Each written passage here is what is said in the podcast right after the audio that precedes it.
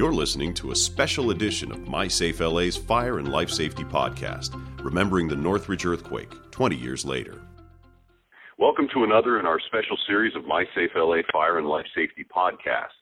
I'm Todd Lights, Public Information Officer for My Safe LA, and I'm joined by Battalion Chief Steve Ruda of the Los Angeles Fire Department. Chief, thanks so much for taking the time to speak with us on this important anniversary. Yes, it is an important anniversary, and thanks for having me. Sir, what was your rank and assignment with the LAFD at the time of the Northridge quake? I was a captain at Fire Station 27 in the heart of Hollywood um, with the Los Angeles Fire Department, but uh, I was scheduled to be report for work at 6:30 on the morning of the quake, and uh, at 4:30 uh, is when the the quake hit. So it was an unbelievable awakening. And as I understand it, you live in the epicenter. Uh, you you were living in Northridge at the time. Yes, my family and I. Of course, it was a holiday weekend, so I had my my wife, my two daughters, and but my son was uh, st- spending the night uh, at a friend's house, so he was not in the house. Uh, he was up in Granada Hills, and we are about a half a mile, three quarters of a mile from the epicenter, from uh, basically Reseda and Lassen, uh, just about a mile from uh, the Northridge Meadows. And when that earthquake hit, uh, I thought it was my wife waking me up for work, and uh, I didn't feel the bolt at first, but uh, realizing, I said, "I'm up, I'm up," thinking that I was late for work, and so then I realized uh, what what was going on, and I pulled her immediately from the bed, and we took refuge uh, in the area right next to the mattresses on the floor. And that's a good thing because um, we had a picture over our bed, and when the earthquake started to take off, the picture came off the wall and slid like a guillotine right between the mattress and the headboard. So if my wife had still had been in bed, if I had not pulled her to the ground, I'm sure she would have re- received a significant head wound. And then once the shaking started, I left my wife there. And as being a professional firefighter, I mean, we've been into very tough situations but it's always much more tougher when you hear the cries of your children coming from the darkness of a swaying building in your own home. And so I left my wife. I, I pulled her into the middle of our upstairs. We have a two-story house, and I went to the bedrooms where the girls were at, and uh, I told them to come to my voice. He said, "We don't see you. We don't see you." I said, "Just come to my voice. Come to my voice." So we got them out of the bedroom, and we took shelter in the at the top of the stairway. That place was good because there were no windows, no doors, no furniture that could collapse on us. And Todd, it was like a freight train was going through our downstairs house as we were being shook, and um, it was quite a quite an experience. Wow. Um, just describe that shaking. Uh, you, you mentioned it was it was like a freight train, or that that was the sound, and people often uh, describe that. But being so close to the epicenter, boy, you guys must have been rocking and rolling. Well, actually, uh, the house itself, pretty sturdy built house, but uh, you could hear um, things breaking and crashing and windows breaking, and uh, the, the wall outside of our home was had collapsed. So you hear all this thundering, clapping noise.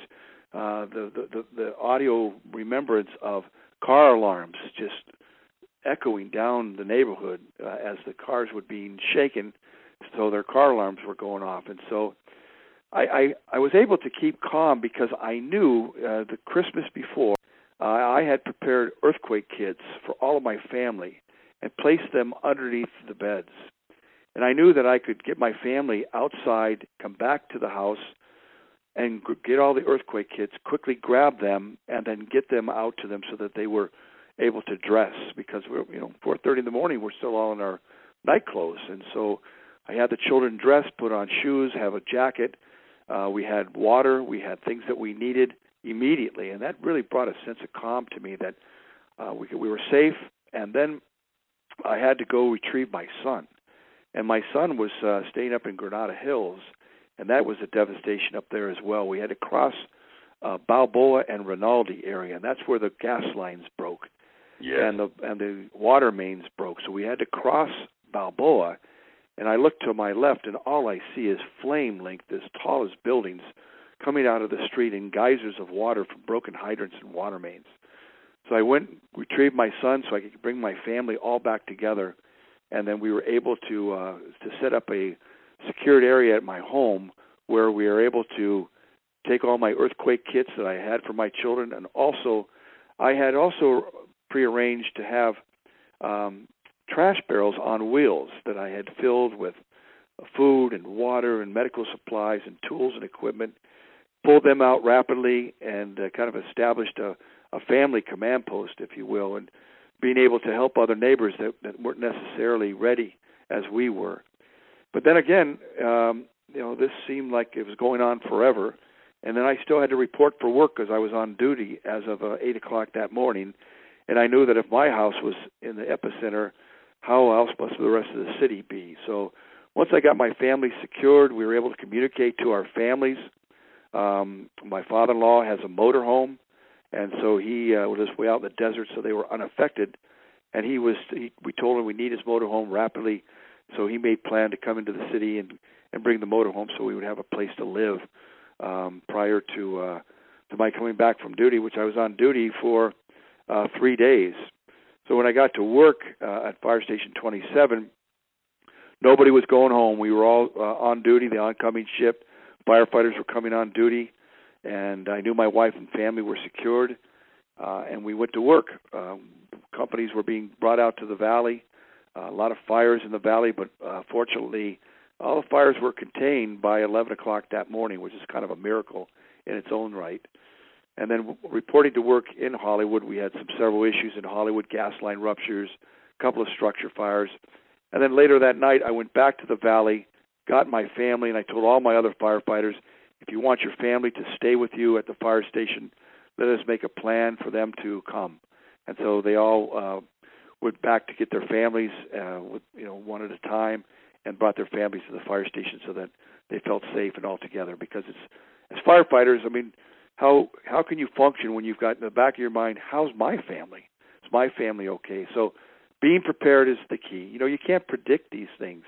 You can't predict emergencies, but you can prepare. And I think that's what My Safe LA has done to the community by teaching us all and the importance of the fire department of Los Angeles and all the fire departments in Southern California. It's not a matter of if, it's just a matter of when. And so we have to be prepared. That's the key. We can't predict, but we can prepare and we've come a long way since uh, since those early 90s. Yeah, we certainly learned a lot from um, the Northridge earthquake about automatic gas valve shutoffs and things like that. Um, your big takeaway from that day was the preparedness aspect of it. You felt like you could really do your job better because you knew your family was okay because you had actually given them what at the time probably wasn't a very um, fun Christmas present, you know, disaster packs for everybody. But boy, I'm I'm sure everybody was pretty thankful. You know, uh, that you they had did. They, I must time. admit, Todd, they did tease me, uh, but I don't Yeah. care. Um, you know, when when that morning came and they were warm, they had shoes on, they were out of their pajamas. We had a plan. We notified our family so to let them know that we were okay. And then, uh, God bless my wife. I mean, she went back into the house uh, soon after after all the aftershocks uh, were stopping, and she started the massive cleanup. And uh, my house was as if it was tipped upside down, shaken violently, and then right-sided back up. And it was an absolute mess. And uh, on time, time again, I, I show the pictures of our home to friends who've never endured an earthquake, and a picture tells a thousand words. That's for sure. Well, I would love to see some of those pictures sometime, Chief. For a lot of us, the idea of getting ready for an earthquake is, is somewhat overwhelming. I always, you know, counsel people to kind of break it down a little bit and try to do um, a, a little in in pieces. Maybe maybe do one thing every weekend for for several weeks. Um, what do you what do you think about that idea? Catastrophes are overwhelming, no doubt about it. Everyone has the apathetic attitude. Well, it's not going to happen to me. And I think that's probably the best way how to do it because if you do it all at one time and you go to the, the different hardware stores that are around and, and go in and spend all the money and what do you get and how do you do it, the simple little things of what you can do in your own home by having the tools and equipment, showing your family how to use them, teaching them how to where the gas meter even is, where the water meters are, and uh, how to use how to use the special tools that you've either had taped. You know, from my home, I've got uh, wrenches taped to the gas. And just because there's an earthquake doesn't mean that you shut the gas off. Only if you smell gas is when you shut the gas off. And that's a big misnomer. Is that people think, oh my God, an earthquake, I got to shut the gas off. The only reason why you shut the gas off is if you smell gas. So I think you're you've certainly got it right. You a little bit at a time, and then you practice it, then you move on to the next thing, and you practice that. But once you have a plan, I can tell you from personal experience, when we gathered in the backyard, we had a location where we were to meet. We had a communication plan to call my in-laws to bring their motor home. Uh, we had a plan, and when you have a plan, honestly, uh, you I was comforted because I knew what we had to do, and and we weren't as destructive as Northridge Meadows. You know, our house had significant damage. The walls were down. Um, you know, we had knickknacks, broken things, cracked walls, things like that. But intact for the most part, our house was livable, and uh, we just had to clean up the mess and put put everything back in its closets, and we were good to go. But since that time, you know, my encouragement to my family and to my wife is that you know the menageries that are around on on uh, tabletops or on on shelves in the kitchen or shelves in the living room, you know where are those things going to be going in time of emergency? So we've got things uh, you know secured down, big big pieces of uh, furniture, television sets, things like that, because really literally everything was down off the wall, pictures, the TV that was on the on the ledges, and so I think your idea of a little bit of time is is is a way to go because it's it's not overwhelming. And and the, the to breach the fact of apathy that it won't happen to to me, and that's the biggest thing too is uh, crossing that bridge. So you, in back in 1993, were already thinking about earthquake preparedness and and had already made a plan for your family before the Northridge earthquake hit, which gave you that sense of calmness and and and ability to to act and not panic and just run out of the house or something. Right. You know, uh, when when I used to be an instructor in the academy of fire academy, you know, they say that a true leader is someone who can keep his head or her head when all about them are losing theirs. And I think you know at the time, you know, that's 20 years ago. That you know, I'm 15, 16 years on the fire department, and an instructor in the academy for many years, and a captain in a very prominent station in Hollywood, if if I don't lead and I don't have my my firefighters prepared or my family prepared, then what what type of leader am I? I'm just all all words and no actions. And I think uh, our our I encourage you know, family households, uh, whether you're a single parent or father or mother, take the time and spend with your children and practice and drill. This weekend might even be a good time, or you know, to to say, okay, this weekend we're going to practice what uh, exit drills in the home it really is that simple. And um, like I was saying, you, you were so prepared before the Northridge earthquake. It's 20 years later. Was there anything that you learned from the quake itself that would allow you today to be more prepared? It, it's interesting. My wife, I you know, I thought I was smart, but you, we all know our wives are smarter.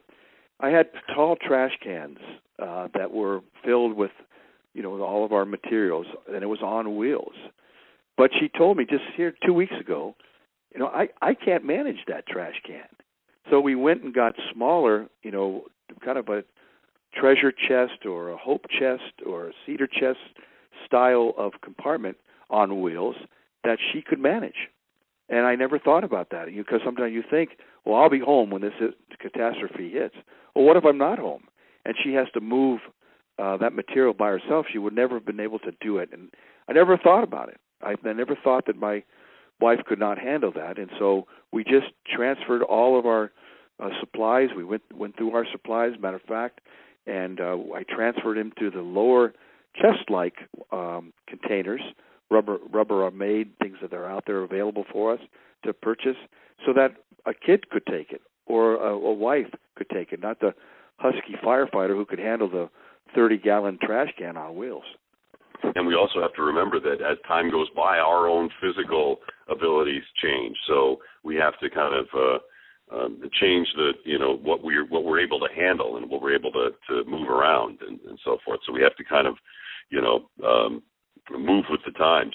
Um, what what are some of the things that that you are uh, that you put together at for your home to make sure that you've got everything you need um, in case in case you're on your own for three to five days after an earthquake. Well, I'm thinking to myself, what was interrupted? I mean, we just saw here recently on the East Coast where uh, community in the Virginias didn't have any water, and they didn't have any water for three or four days.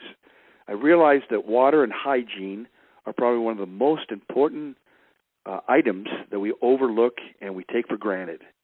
And um, you know, I also filled my earthquake kits with food that could be mixed with water to be able to survive. Uh, because you might not have the cooking facilities, you might not have um, the the tools and equipment necessary to to cook, but uh, you know I've got things in that uh, in the the kits that could be mostly mixed with water, uh, you know, pastas, um, noodles, soup, things that uh, easily can be fixed, uh, cooking materials that uh, you can go to the you know army surplus stores and purchase these things. You can go online and think and find things that will. Uh, you can take a, a grocery cart and go to the 99 cent store and get some many many things that uh, could, might be fit your budget uh, to get through uh, foods and acquire things, including you know candies and some other things that the children might need, coloring books, um, reading material, glasses. I, one of the biggest things I realized that a flashlight was just a, a tall cylinder to store dead batteries. Mm-hmm. And uh, yeah. it's interesting because you know I check my flashlights all the time because light and knowledge is so much important because knowledge is power. Fear fear is lack of knowledge. So the reason why people fear is that they don't know what to do is because they have no knowledge on on what to do and sometimes it's right at your fingertips. A phone book that you might have stuffed in a drawer in the kitchen. Inside of the phone book there are disaster preparedness tips, things that you can communicate or look to who can help you in time of need, how to call the fire department, how to contact your neighbors, how to contact your family. So those are some of the things I'm constantly reevaluating. Um, every weekend that I, I have free, I'm thinking about what can I do to prepare. Chief, thank you so much. Your knowledge, your perspective, your experience will surely help all of us uh, who are listening here prepare for the next damaging earthquake that hits here in Southern California. I, I want to really thank also My Safe LA for the work that you do, not only in our schools but preparing our communities for the work that has to be done. And, and it's a great partnership, and we're very proud of you, and and uh, really appreciate what you're doing. Thank you so much, Chief. So join us again for this ongoing series of special My Safe LA Fire and Life Safety podcasts featuring your LAFD first responders who stood ready that day 20 years ago and they stand ready today to help save lives and property no matter what. I'm Todd Lights for My Safe LA. You've been listening to a My Safe LA Fire and Life Safety podcast. My Safe LA is the public education partner of the Los Angeles Fire Department. Visit us at mysafela.org and lafd.org.